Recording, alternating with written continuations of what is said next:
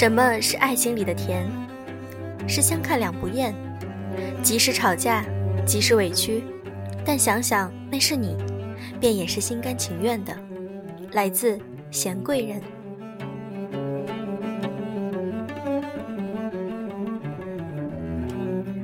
用声音触碰心灵。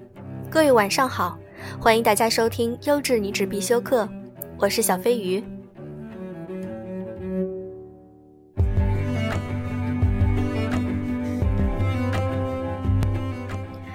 我们在生活里时常会出现这样的情景：这个报告明天再写吧，这个表格明天再算吧，明天再开始减肥吧。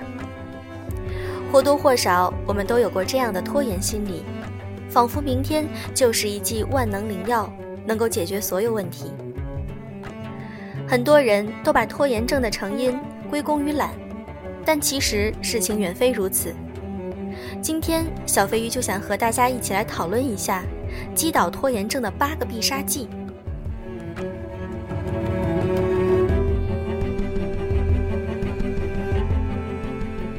为什么你会拖延呢？当你迫使自己去完成某些特定任务时，你会对他们产生一种心理学家唤作“任务厌恶”的强烈反应，而由此你就会开始拖延。你对一项任务越是厌恶，你就越抵制它，而相应的，你也就会越有可能选择拖延。那些会让人产生厌恶的任务，通常是，比如很无聊，或者是会给人造成挫败感，又或者是非常的困难，可能是对个人的缺乏意义，并且不具备内在报酬，也有可能是你不知道该怎么做，本身是模糊不清的。另外一种可能性就是没有结构性。你对某一项任务的情绪越消极，你就越有可能选择拖延。而且，按照专家的观点，就是上述任何一个特点都可以导致这种结果。慢性拖延症患者会想要消除当下那种消极的感受或者是情绪，因而他们会选择屈服于对自己内心对舒适的渴求。屈从于自己想要将任务推迟的冲动，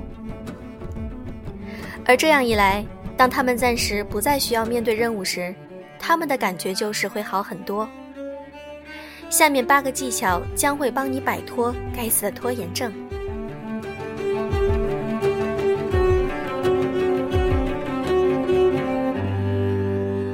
我们来看第一条：转变任务特点，让它变得不再讨厌。令人厌恶的任务通常集结了无趣、令人倍感挫折、困难、毫无意义、模糊不清，以及毫无结构性等特点。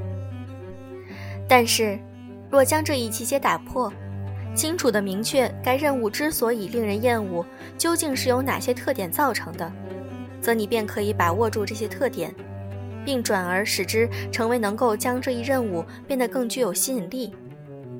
你看这一项任务，做了一个评估，然后说：“哦，这事儿真是太无聊了，而且我觉得它很容易让我感到挫败，而因此你选择了先拖延。可是，你要如何才能使这个任务变得有意思，以至于你愿意去做呢？这个时候，我或许就会和自己玩一个游戏，游戏叫做‘二十分钟内我可以完成这件事的多少’。”其实，这样一来，你就给自己找了一些事情去做，而其中还隐含了一些竞赛成分。而做着做着，你会突然发现，这事儿还挺有意思的，而任务过程也就不会显得那么无聊与令人挫败了。同样的，当你把任务变得没那么困难，那么毫无意义，那么模糊，以及那么没有结构性可言时，你也就可以把那些你不得不去做的事情变得更具有吸引力。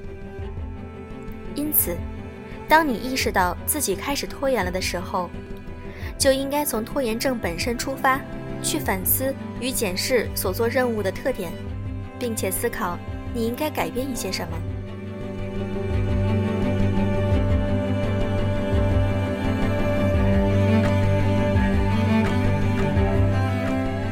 第二个方法是了解自己的脑回路，克服拖延心理。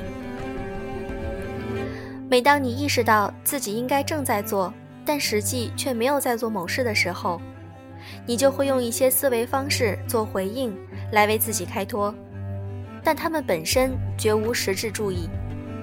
当他们出现时，一定要 say no，分散注意力，去想一些别的东西，或者是有意无意地忘记掉任务，或者淡化任务的重要性，肯定自我，将注意力集中在自己其他的优点与品质上，拒绝承担责任，将自己与任务相剥离，寻找能够合理化自己拖延行为的新信息，比如。你会告诉自己，我需要更多的信息才能够开始做这件事。想要克服这些偏颇，关键就在于你需要承认他们的存在。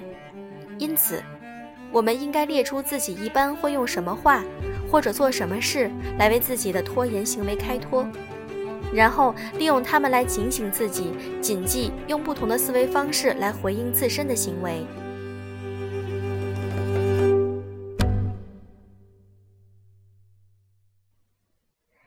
第三个方式，限制自己，控制完成的时间，给自己完成任务加一个时间限制。这样一来，你从一开始就可以预见到自己什么时候可以结束任务，因而这项任务对你而言也就变得更有趣、更有结构性，以及不那么令人挫败与倍感困难了。此外，这个方法还能极大的提高生产率。当你给自己完成任务加了时间限制，而不是允许自己在一个问题上投入过多时间时，你就会迫使自己去付出更多的精力，以弥补时间不足来完成这项任务。这显然会让你变得更有效率。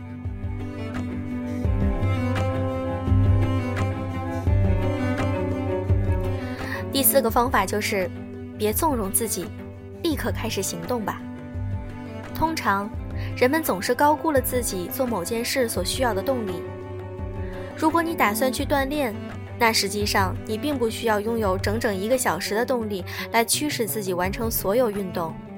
你需要的不过是十分钟的干劲，让你足以收拾好行头并驱车前往体育馆。而一旦你到了体育馆，你自然而然就会完成锻炼。如果你打算要打扫地下室，那你也并不需要一整个下午都不断的给自己鼓劲，你需要的不过就是花上五分钟，让自己能够摆脱上一件事的影响，迅速进入新的状态。所以，最简单的建议之一就是，只要开始做就对了。一旦我们着手开始做某件事了，我们一般都会发现，它并没有我们想的那么糟。当你发现自己想着“我更希望把这件事留到明天再做”，有压力的时候，我才会做得更好，或者时间还早着呢时，你应该将它们视为你马上要做一些无谓的时间拖延了的信号，同时，也将它们作为警示，激励自己立刻开始做事。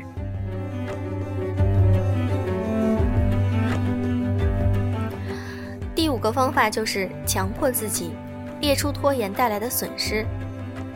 拖延可能会带来巨大的损失。我们先列出自己正在拖延的任务有哪些，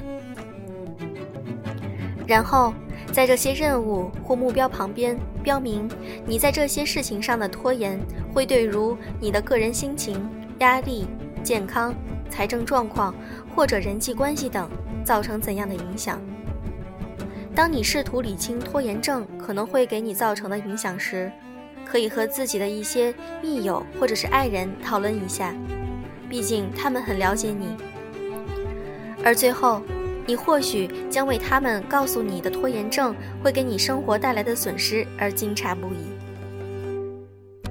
第六个方法，和未来的你做朋友。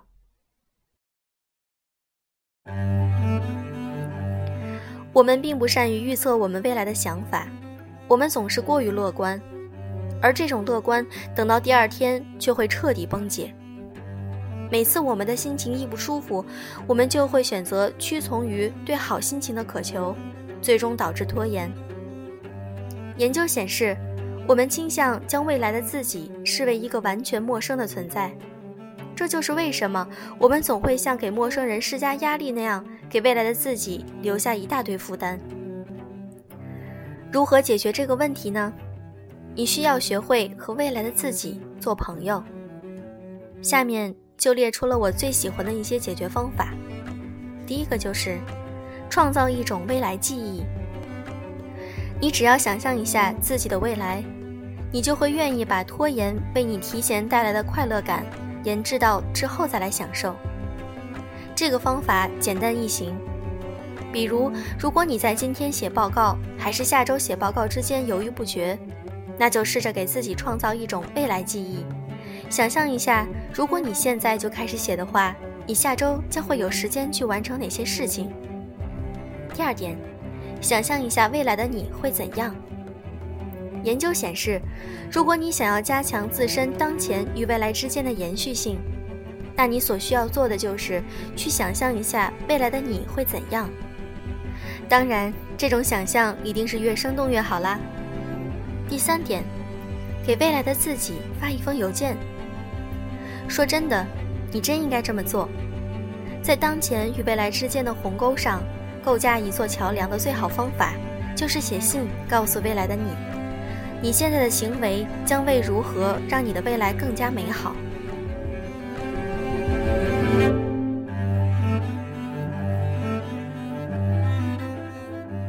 第七个方法就是，要想有效率，先学会断网。在有重要事务需要完成时，断网是多么的重要。因为人们上网时，百分之四十七的时候都是在浪费在拖延上的。如果想要始终坚持追求我们的目标，我们就需要把自己和那些潜在的会分散我们注意力的东西，如社交工具，相剥离。而这也就意味着，我们必须远离微信、微博、邮件或其他任何自己所喜欢的，在我们工作期间同时在电脑或手机后台运行的工具们，关掉它们。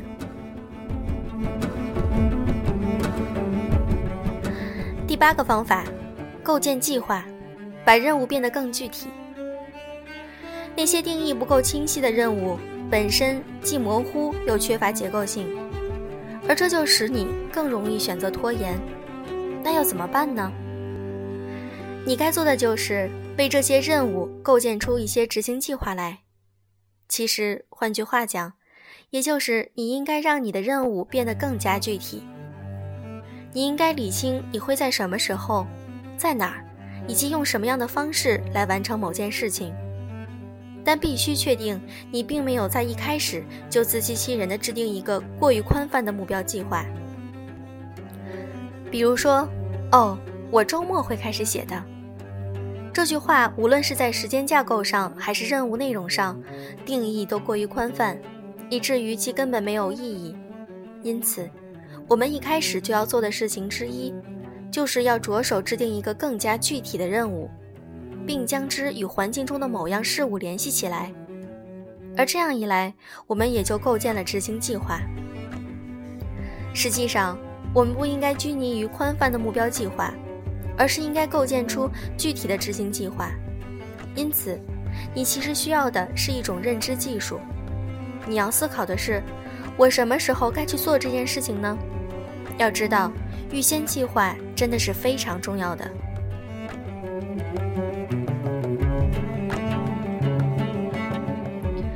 知道以上八条的方法是否能够帮助你减少拖延？希望优质女子必修课变成大家生活工作中的小帮手。今天的这期干货十足的节目就是这样啦，祝大家晚安。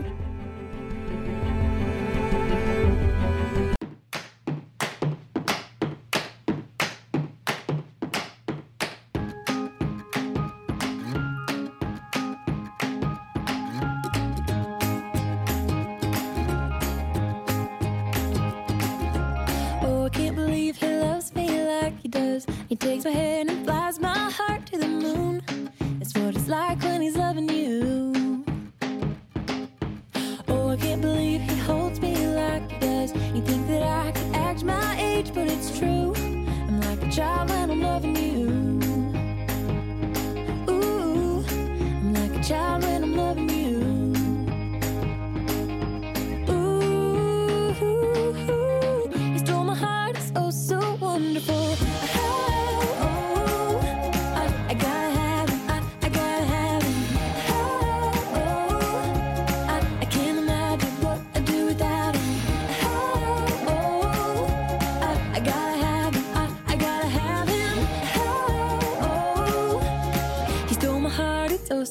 wonderful.